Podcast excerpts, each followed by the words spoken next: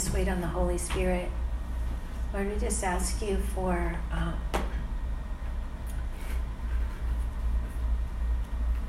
that you would come, Lord, that you would be at the center of everything that's happening here, God. Especially be at the center of each of our hearts, Lord, and that we would be walking out this life, Lord, in such union with you, God, such communion with you, that your very being would manifest in our midst, Lord, whatever that looks like. So we ask you, God, that we would put on Christ. Yes.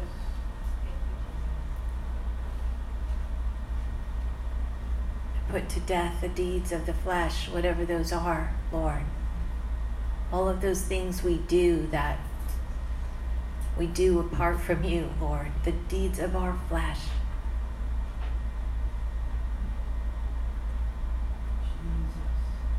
I pray we would make no provision for the flesh.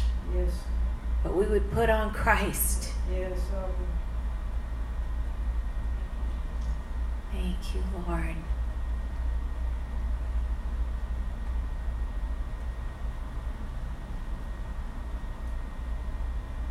In Jesus' name. Amen.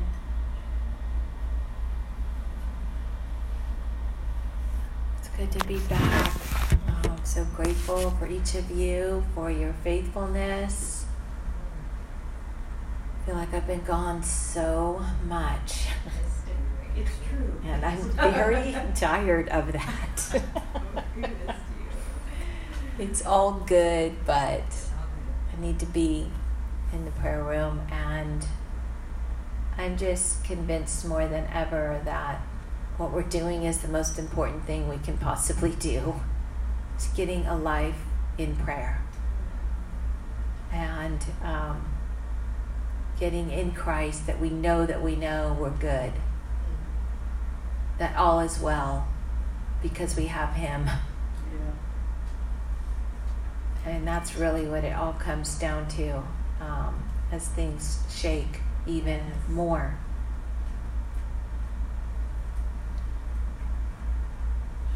Um,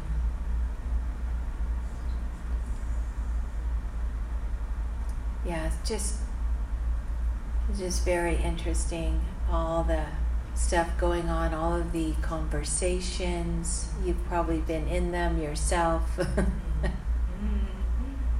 all of the, you know, fear, all of the stuff everywhere. And um, the most alarming thing to me is continues to be the prayerlessness of the church and the empty prayer rooms. I know God's moving. Yeah. You know, the churches will open up and that there will be a compellingness to pray. So I know things are happening, but what will it take, really, to get us fully into that space? I don't, you know, only God knows. Um, I, w- we, I was just at the Tulsa House of Prayer yesterday and got to speak with a missionary, a full time missionary there, a young man. His name's Josh. Um, it's just very interesting to me. Um, it always is, you know, how God calls his people into the prayer room and how they come in and how they are mostly alone in the room They're, they know they're called. They keep showing up, right? When we showed up, it was web stream, three people in the room, them taking turns praying on the mic, right? That's how it is. And um, and then just hearing his story after, you know, praying for this missionary who's been called to be full time missionary, you know, and he had no idea a few years ago that that's what he was supposed to be doing. And the Lord just set him, you know, just set him in the house of prayer. Yes. Right? We can relate to that, right? So that's what happened to each of us. And and here he is in the room just obeying the Lord, you know, and spending a lot of hours in an empty room. And it's like, whoa, you know, okay, God. But, um, you know, I just got a chance to share with him about the what I believe to be as an important word is this seven years of plenty and seven years of famine, and how we're coming out of the famine years, and that you know, kind of get ready. And I just think it's very timely that we're having Corey come September 11th, who is the person who had that word. He's the one that spoke that word out Yeah. on our five year anniversary, you know. Hey, Chandler. So he spoke that word out, and um, it happened. And then the Lord caused us to know uh, half a dozen different ways that we're coming out of the famine. And you know, it does. It's not just that word, but you know, many different things. Like talking to Mike Bickle, like years ago when he was at Fremont, you know, and Jim said, "Go ask Mike what's going on," you know, as all the little prayer rooms are struggling. And I go to ask him, and he just immediately he's like, "Oh, he's God's proving them faithful." And once he's proved them faithful, he's going to blow on it, and it's going to go, you know. And he had he it was such an immediate answer. He didn't have to think about that, you know. But how hard, how much, like, what does it take for God to prove us faithful? You know, because we have many other loves besides the Lord. We do. We need like those deeds of the flesh to be put to death, and they go down hard. You know, because we're mostly a distracted people and it it's so we just have a lot going on all of us do and it's very hard to stay centered in Christ day in and day out. And apart from the prayer room helping with that reality I honestly don't know how people do it at all you know? They have to have a life in prayer I know that because you just can't. You got to be so intimate with the Lord to stay centered in Christ in the you know? And it, and it's just how do you do that? Um, well it helps a lot if you have a room to go to and you have a community that's doing it with you. That is like very key. It's not impossible. I know people have done it in history. When they haven't really had that they've somehow got a life in prayer with themselves and maybe a few others you know or maybe even just themselves depending right on the situation. But um, it's it's not easy. And and I think the thing that will compel us to move forward is understanding the time in which we are living. This is why the study of the end times is so so important. Because what it does is it wakes up our spirit. It wakes us up to the reality of we're living in the generation of the Lord's return, like He's going to return probably within our, maybe our lifetime, our kids, our grandkids. Like it's coming sooner than we think, I believe. And knowing that wakes us up. And so when we look at Jesus' first coming, we can see um, principles there that we need to get a whole get around these principles so that we can apply them for our day and like one of the principles we see there is the disciples were all sleeping right in the garden they were asleep they didn't understand the hour they were in because had they understood the hour they would have been awake they would have been like an army's coming in a minute right what do we do let's pray you know jesus help us Instead, they were really sleepy. Jesus is exhorting them, you need to watch and pray. Why? Lest you enter into temptation. He wasn't saying, watch and pray because I need you guys. He loved them, he wanted them to be with him. He was saying, watch and pray because you're going to enter into tempt- some testing right now. There's testing coming. If you don't watch and pray, you're going to fall to the test. You're not going to do well on this test. Right? And so that's a principle that we can apply right now. I believe mostly the church is sleepy. We have this sleepiness on us. We don't really understand the hour we're in, we don't really understand the times. And so we're just kind of lethargic and sleepy and we don't really get it, you know? And um, think about it 11 out of 12 disciples fell away in this test. There was only one who made it to the foot of the cross. And so, speaking of the great falling away, there's different passages that speak there will be a great falling away. We can expect that there will be testing coming, and that even now we are in some testing, and it's going to increase. The church is going to be shaken, right? God comes to his church first, right? To shake the church. Why? So that what can be shaken will be shaken, so that that which remains will remain. and then we can strengthen that which remains. So he's going to shake the church big time so that we can get on firm ground of Christ, right? It's it, it's going to be easier for us to tell what's not of him when the test comes.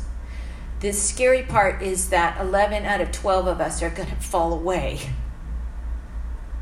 However, what look what happened he reinstated all of them except for Judas, right? Who decided that his sin was too big for God.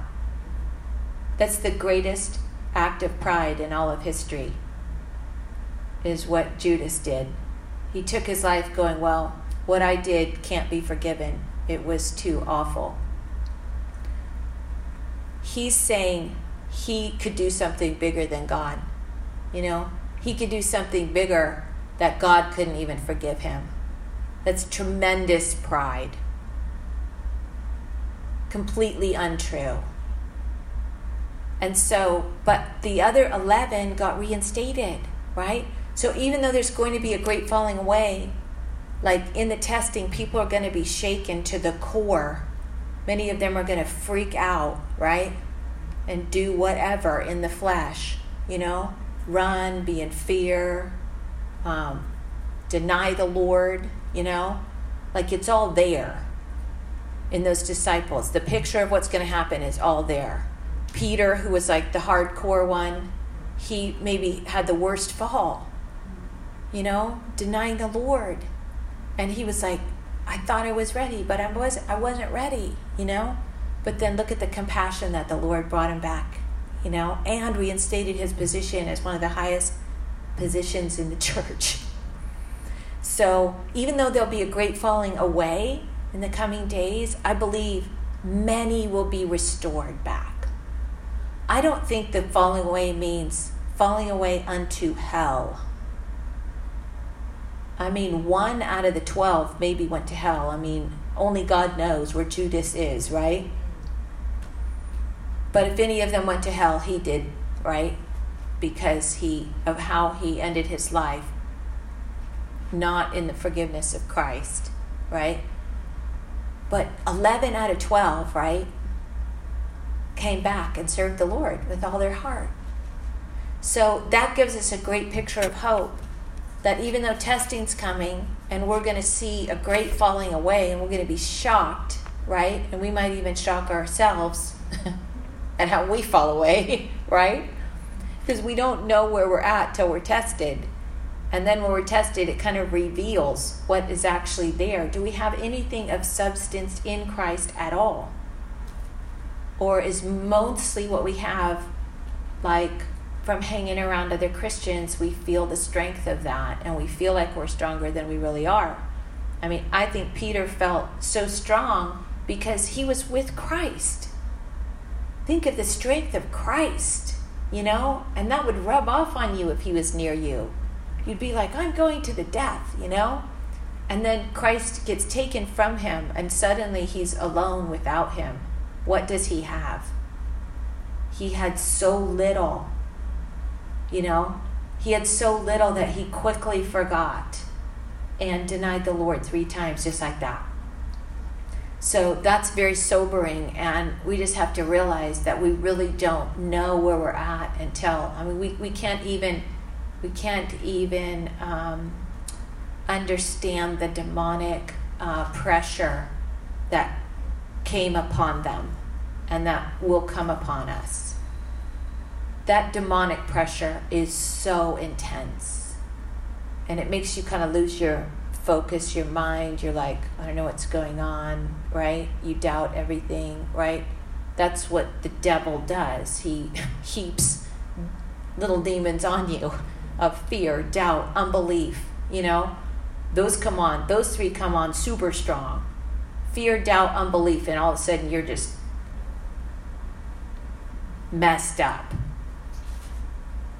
So, I mean, I say all this to to give you encouragement and hope because when we see what he did with the early disciples in the early church, we can take those principles and we can gain hope and strength and see them and go, Lord, I want to be like John.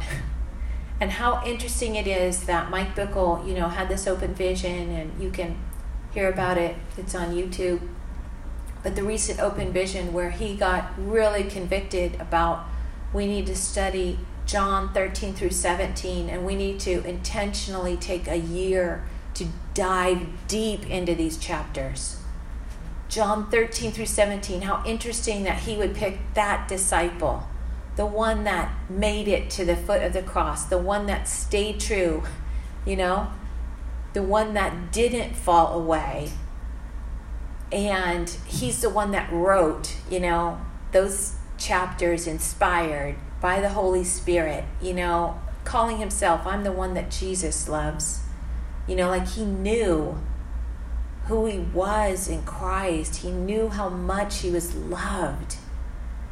And and how interesting that right now the Lord is putting it on Mike's heart and probably many others in the world to go deep in these chapters so that we would be ready for the testing and the shaking that's coming.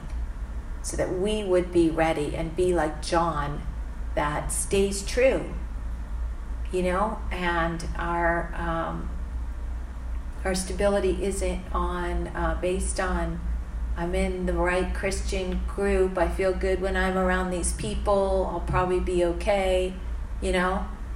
It's like no, we need to know that we know. You know, we're the one that's laying our head on His breast, and we hear His heartbeat, and we're really, really good.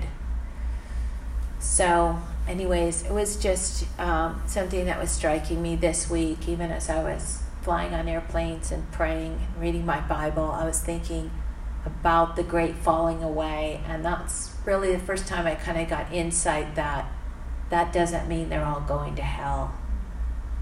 That means that they're going to be shaken to the core, but that God's going to help them.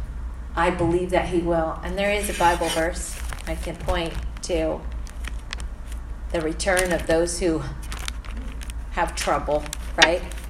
Which we're going to see a lot of that. And, you know, there's even examples in history because, you know, China, when it came under um, communist regime, right, there were many uh, who fled the country, many missionaries who fled the country. And um, there was a lot of shaking, and I know I, I've heard missionaries from there preach on this before that, you know, it, it looks bad at that time, but in the end, that which was remained became strengthened and powerful, you know? And so, um, the Lord's going to help us. And the shaking is really part of helping us. Because sometimes there's no other way to truly get people awake and in the place where we have tender hearts before the Lord, ready to receive and know how weak we are. Like, if we don't know our own weakness, how are we going to depend on Christ? We're going to just think, I'm strong. Peter thought, I'm strong. I've got my sword. The Lord's like, yeah, put that thing away. That's not the kind of weapons we're mm-hmm. using in this. And then he was like, I don't know what to do then. This is what I thought we were doing. Can you imagine? He's like, You mean I'm not using this weapon? And I don't have the other weapons because I haven't been cultivating that in the place of prayer. That is so sobering. You know, I'm finding this verse for you out of the book of Daniel about great falling away, but um, let's see. Here it is. So, Daniel 11, 33. We can start in 32. Those who do wickedly against the covenant he shall corrupt with flattery, but the people who know their God shall be strong and carry out great exploits. And those of the people who understand shall instruct many. Yet for many days they shall fall by sword and flame, and by captivity and plundering. Now when they fall, they shall be aided with a little help, but many shall join with them by intrigue and some of those of understanding shall fall, to refine them, purify them, and make them white until the time of the end, because it is still for the appointed time. That's what I think is speaking to the great falling away. Some of them will fall. Why? To refine them, to purify them, to make them white. So, I think we will we can expect to see, you know, uh, a great falling away, but we can also expect to see a great restoration. And um, and just to set our hearts to be awakened to um, really start diving into the scriptures like never before. Um, this fall, at IHOP Kansas City, they're just starting right now uh, their CBETS program again, which is Center for End Times Biblical Studies. So this CBETS program that they have, it is a three-year Bible study of the 150 chapters that speak to the second coming of Christ. They go into it in depth. And um, if you sign up for it, um, they're charging a little money. Probably they're paying their facilitators because what happens, really, this is not much money because I've been in graduate school before and it's much more than what they're charging. So they are being, you know, and so much of their stuff they just offer for free. You know, if you look at mikebickle.org, there's like thousands of messages there that are free, even on the end time. So you could do your own Bible study. But the good thing about CBETS is that you pay $100, you do the one semester, right? It's so many classes, I forget how many. I want to say, I don't know, I'm not really sure. But it's like a semester. And then um, you have a class once a week. You write a paper, I think, at the end or something. That's like if you care about getting the certificate at the end, right? Mm-hmm. Write the paper, don't write the paper, whatever. You know? you could do it however you want to do it. You could audit the course, right? Like you're not going to get A, B, C, or D or whatever. But if you do the paper and you follow the protocol, they're going to give you a certificate at the end that says, okay, we have confidence that you have learned the material, you know? So you can sign up for it. You listen to Mike on a pre recorded message, but then you get in a, they have these um, facilitators set up at different times, four or five different, you know, times. You pick a time that's good for you and you get into the group on Schoology. They use the same thing that Granada's using, Schoology, I think it's called. You get in this kind of Zoom type of call where you can ask questions, right? Hear what other students are learning, like you're in a real time class, basically, and with a facilitator, right? So they're probably paying the facilitator a little money to like do this, right? Because it's a job um, so I'm signing up for it, and one reason is because my daughter in law, Abby, got really interested. She goes, I'm going to sign up for this. And I'm like, oh, how cool would it be to do with my daughter in law? Plus, I want it, I want to know more in depth the 150 chapters and feel like I have a better handle on it, even though I've listened to probably thousands of messages by Mike Bickle, right? over the years because I've been following him for a very long time. On the one hand, I feel like, oh, I know what Mike says, But I'm like, no, I don't know it that well. I really need to actually dive into the chapters themselves, pray, read through these scriptures, really get it for myself, not just I know what Mike says. You know, that's probably if I know what Mike says, that might not be enough for me to withstand the testing, right? I need to mm-hmm. know through my own prayer, through my own time with God, pray reading over these scriptures, kind of getting my own revelation from the Lord on it. And that's different than being confident, like, I'm following the right leader in the body of Christ, right? He's got it down, so I'm just like trusting what he says. right. And that's like easier to do, right? Because I do trust what he says. However, how much more important do I need to get it for myself and be like convinced in my own heart through pray reading, looking at the scriptures, dialoguing, and see what the Lord will open up to me in my own heart about it, you know? So if anyone wants to jump on, I'm actually thinking about there's one of the facilitation classes is at is Thursdays at like 11. I'm thinking about doing that one. And so there's other ones available, but if you want to jump in, if you decide to do it and you want to jump in at the same time, that's the one I'm thinking about doing. The Thursday at 11. I might just stay here and um, put it on the screen or something. So if anybody else wants to jump in on that, I don't know. It's just an idea. Yeah. So it's actually starts next week. So you want to sign up right away if you're going to sign up because like we're supposed to be listening to the first lecture this week and um, yeah we have to get familiar with schoology and um, you know the system. So there's like this long email with all these details. I'm like okay i have to figure this out. How do we do all this stuff? Once we get through the learning curve of that which probably won't be too bad right?